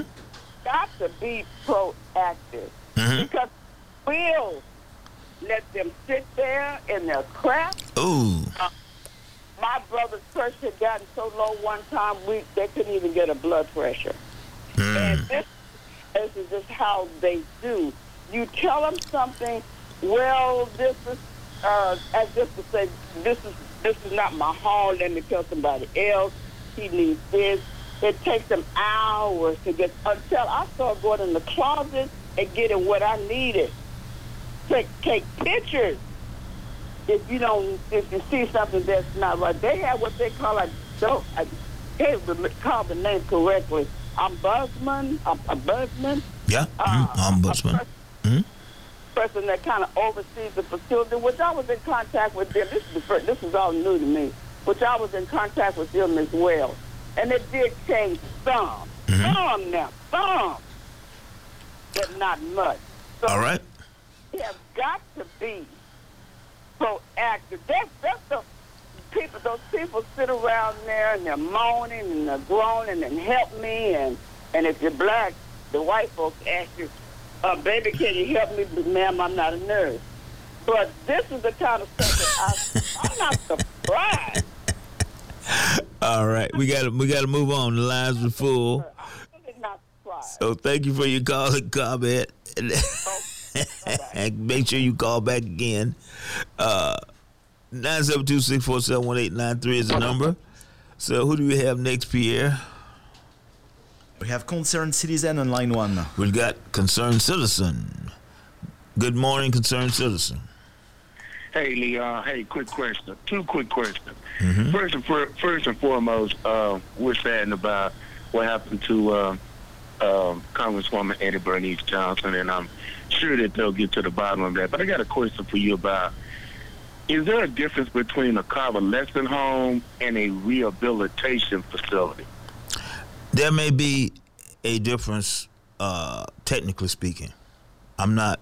I'm not sure. I'm, I'm not, you know, an expert on that field, but there, there very well could be a difference. Because I hear I hear a lot of the listeners calling in, kind of talking about convalescent homes as opposed to rehabilitation. Not either one I agree with the statement you made. It's unacceptable for anyone to have to lay in their feces. So I just I just think there needs to be there is a distinction. I'm not in the medical field, but I've had loved ones that that had passed at different facilities, and I concur with some of the statements that I hear. But there is a there is a distinction. Yeah, as as, as well as a hospice. There's uh, there's different levels of stuff like that. Correct. And I just wanted the listeners to keep in mind she was in a she was in a facility for rehab. Rehabilitation. mhm. Not because she was dying or she No, she was recovering from surgery. She was recovering, and that makes it even worse. hmm Absolutely. So, so I mean, she was controlled. She knew what was happening and all of that, and it just bothers me to even think about that. So I, I just wanted to put that out there. Well, yeah, The well, thank you. Thing was, Hmm? The second thing was I've heard for months the discussion about uh, what's going over there with the zoning at Friendship West over there with the uh, uh, uh, uh, uh, Warehouse. what is that? The warehouse. And I thought I heard, you know, help me out now. Help. I thought I heard that the zoning had already took place for that facility to be built way before uh, uh, Friendship West was built, before the county was built, Absolutely. before the churches were built, Mhm. and all of that. But yet I hear the pushback from the community. Not saying that I agree with it at all. I'm just saying, while we continue to argue and fight as if this is happening and it just started happening. I think we got to look at the fact that this man had already got approval to build this facility. He just didn't build it. And he has the right to build it when he wants to build it. I just don't I don't see why we're so upset about upset about it as if he didn't take the proper protocol to make sure that it happens the way it's supposed to happen. So I'm just, I know we can cry and complain about a lot of stuff, but we got to make sure that we're doing our due diligence to make sure that, that the proper protocol was followed. Does that make sense? Yeah, uh, let, us take this quick break, and then I, I'll, I think I have a response. But we got to go uh, to our break because I hear the music in the background. The most powerful show on the radio, Church Information Open Forum, with the, the host Reverend Marion Barnett Senior. We'll be right back. And we're back for our final segment on the most powerful show on the radio, of the most powerful show on the radio. Church Information Open Forum, the host, Marion, the Reverend Marion Barnett Sr. Uh, we got a special guest, our esteemed station manager, Mr. Dave Chaos, and he wants to come in he wants to have a a brief statement on how he feels about. Uh, Good morning. Good morning. Did I say it right, Dave? I, I think esteemed, huh? oh man, Did I? I, might have to get another I'm just saying. now. I'm just saying. I'm just saying. You know. Well, well, you know, you know, Leon, it's an honor and a privilege to be the station manager down here at Wayne. We got so many fine, fine people on the air, and y'all volunteer to come down here because you believe in it, because you're part of the voice of the people. And and you know what was also an honor was here at the Voice of the People. We heard from Eddie Bernice Johnson mm-hmm. once a month, uh-huh. quite did. regularly, unless there was some pressing business in uh-huh. Washington or she was doing the work of the people to the extent she mm-hmm. couldn't. Mm-hmm. She always would call once a month and talk with Reverend Barnett. Absolutely. And take calls from the people, direct calls. Now, Leon, these calls weren't filtered. There wasn't somebody talking to the caller and going, "Oh no, we're not putting you on." "Oh yeah, we'll put you on. We like you." No, that's not how it works here at Wayne Don Church. That's not how we do it. Forum, That's not man. how we do it. It's uh, it's it's just the the raw deal. It's Right. going on. It's, Right. Mm-hmm. We're putting it on there, and uh, no, it was it was such an honor to have Eddie Bernice Mm-hmm. part of Wayne. She would call down here once a month when uh, we were in the middle of that COVID mess. Mm-hmm. We went to uh, CPB and and you know they they kicked us out the program. They don't want to give us no money, but that's that's another thing. She advocated along with me on the phone to the leaders of that organization to get Oh. KNON funding restored, and they still wouldn't do it. They didn't like us because we Oh. were friends with Acorn at one time, I think. But that's the extent she was willing to go for KNON. Hmm. When the chips were down, she Mhm. was she was there with me advocating to try to get us through the COVID thing and try to get funding like all the other stations got. Mm-hmm. Of course, we never got it because, well, we're, we're the voice of the people, and that's not what most politicians care about. But Bernice, Eddie Bernice Johnson did. Mm-hmm. And I just want to take a moment and say rest in peace to the Honorable Congresswoman Eddie Bernice Johnson. We will always appreciate her contributions to KNON, whether it was calling in and talking to the people mm-hmm. at the Voice of the People, mm-hmm. or if it was behind the scenes advocating with me to get funding to help us through mm-hmm. a crisis that happened to the whole country. Right. Eddie Bernice Johnson was there for the voice of the people, and uh, just just wanted to to make my comments here, and especially on the program that she supported the most, Church and Information Forum. Her and Reverend Barnett on the air together. Now that was the thing right there. That was there. There was there was no BS going on then. That that was that not playing as they say. Uh, Leon, you're doing a great job with it, man. I'm gonna let you get to it. You got a lot of calls and not much time. Thank you so much for you, your Dave, efforts, Leon. Because Dave, you you've been supportive in you know even since we've been you know having these you know things go on. So we thank you for your support. Absolutely, absolutely, and and it's uh, you're doing a great job with it, and our our brother Pierre is doing a great job with it. Mhm. So um, I'm gonna let you guys get back to the great job that you do, and and you got about ten minutes here, and thank you to the audience. Thank you to the audience for your calls, for your pledges, for your listening, for your support. You're part of the voice of the people. When we say the voice of the people, we mean you, you, you, and you over there fixing breakfast. I'm gonna let you back to it now. All right, thanks, Dave. And again, we want to uh, say that we appreciate your support. Um, I want to quickly respond to uh, what was said about the zoning.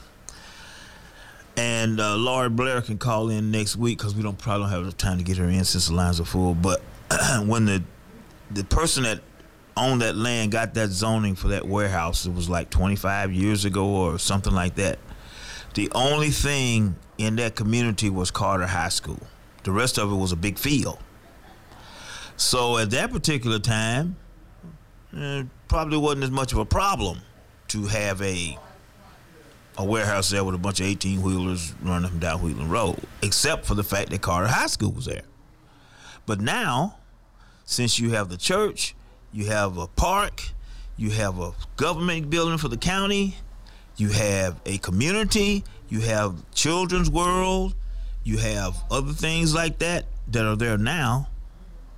Uh, it's inappropriate, in particular when the community says it's not good for the community. It may be good for that person who owns that land, who will own the warehouse, who doesn't live in the community, but the people in the community say they don't want that. And that is a thing that has been going on when it comes down to what's happening in this country for centuries. You know, slavery was legal, but it wasn't right. So I'm gonna leave it right there, and then I hope this gentleman can call back and talk to Laura Blair about it uh, when she wants to call in. All right, let's go to the next call, Pierre. We got eight minutes. And we have Councilwoman Arnold on line one. Councilwoman Arnold, it's great to hear from you. Good morning. Good morning. Uh, just quickly, what I would like to state to the audience as we talk about zoning Uh huh. is that zoning changes the behavior of a community. It establishes expectations in terms of behaviors. Mm-hmm. And so, what I'm going to continue to this is an educational piece. Mm-hmm. We must continue to educate our community to be woke. When you see the signs that say proposed zoning change, that is your cue to call that number to find out on that because we post that. That's a city sign. Mhm. You have a number that you can call to find out exactly what the proposed zoning change will be or will include. That's first and foremost. We keep ignoring those signs. Mm-hmm. Number two, the other piece we need to be educated on, and that's part of our job of educating our community, but just so we'll have this conversation piece, it's called zoning by right. Mm-hmm. That means by right it was zoned that way. And so, for example, with single family zoning, single family zoning means by right we're looking for single family uh, structures in that particular zone. When you have commercial zoning or retail zoning, that is a different classification, and it, it, you are not going to see houses built in commercial zones. So every zone has a behavior. Every zoning has structures that speak to the definition. And so when you hear a special use permit, for example, that's asking for a special uh, exemption to what the zoning was established as. So by right, the frustration by right, especially in, in many instances, I've had conversations with folks who said, oh, you put that liquor store there. Well, by right, it was zoned by commercial, so they could build that gas station and apply for their uh, liquor license or alcohol and beverage license because that's not a that's a commercial zoning or retail zoning, whichever one that fits. So Mhm. it's going to encourage us to stay look, stay vigilant, stay woke on those signs, uh, announcing the zoning. I also want to say this: by right doesn't necessarily mean it is the right thing to do. You own the land, and that's why it's so important when we talk about ownership. When you own the dirt, you get to make decisions. When you don't own dirt, it's harder to make decisions. But when you have a community that stands up and simply says you may have a right, but it's not the right thing to do, then I think that it, it is behooving to that individual to take a look at what the outcome would be if indeed they decide to go ahead and do what they want to do because their bottom line is profit. And so when we weigh things as a community and stand up and say, by right, you have by right. But if we have environmental issues, Mhm. public safety issues, Mhm. other issues that will come out of this uh, development, then there's a concern. So I just wanted to put that on out to the public by right. And we and I would like to follow up. I know we're running out of time because we're having other conversations now from a council member who wants to define vacant properties in single zones, in particular, single family zones, as by right, so the a developer can come in and put a fourplex in in a single family zoning by right because the lot is vacant. So we have to stay woke on this, and we'll do what I'll do what I can in my capacity to co- continue to educate.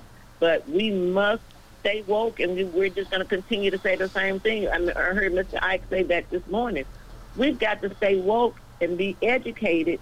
We've got to read for ourselves so we can get our understanding. And it's good to have a healthy dialogue. But once again, by right means you have a right, but it doesn't necessarily mean it's always the right thing. And every situation has to be weighed. So thank you for allowing me to weigh in on it. And we're going to continue to pray for this city. We're going to pray for the uh, family of Congress, the Honorable Congresswoman Eddie Bernice Johnson and her family. But we must stay woke on all things that affect us as individuals. So thank you for sharing, and we're going to continue to pray for Reverend Barnett as well. Thank you, Mr. Neal, and thank you for your leadership on the radio. All right. Thank you for your call and comment. Thank Deputy Mayor Pro Tem, I got it right this time. Thank All right. All right. Pierre, who do we have next? All right, we have Tony on line two. Uh, go, good morning, Tony. Hey, how's it going? Hey, real, real quick, um, the the private care facilities. Uh, there are a lot of private care facilities, and the distinction is they cut out the, uh, I guess, the payment that insurance is going to receive, and so those workers there at those private care facilities, whether rehab, hospitals, ERs, or what, uh, the staff makes a lot more, and you get a lot more, uh, you get a lot better care. And if you look up like down Mockingbird and stuff like that, there's like private ERs, or you see small places where it looks like small ERs are. Those places actually get a lot better care to people. They just don't take anybody off the street. It's either usually cash or uh, half uh, 25% insurance and a high uh, high copayment. You may walk in and pay two three hundred dollar copayment versus you go to the ER and you only pay like fifty to a hundred dollars. Okay. So, so I just want people to know that. And then with the rehab facilities and all that, it's, it's the same thing. All right. We got one minute. Uh, who we got now? All right, we have someone on line three. Yes. Go right Good ahead. You got 50 seconds. Hello? Yes. Yes. I'd just like to say real quick. I'm looking at the clock. I know I don't have that much time. Uh, Mm-hmm. I want to say condolences to uh, Sister uh, Eddie Bernice Johnson, Congresswoman. I want to say uh, get better, Dr. Uh, Barnett. And uh, that company knew that the school was over there when they bought the property. The school been there since probably the 50s. All right. Well, So that's all I got to say. all right. Oh, yeah. Call call And, back uh, next week. uh, another person died too. Uh, Call back next week. We got to go because we got to make room for the workers' beat. So that's all for the most powerful show on the radio, Church Information Open Forum. And we getting out the way for the workers' beat with Gene and Bonnie.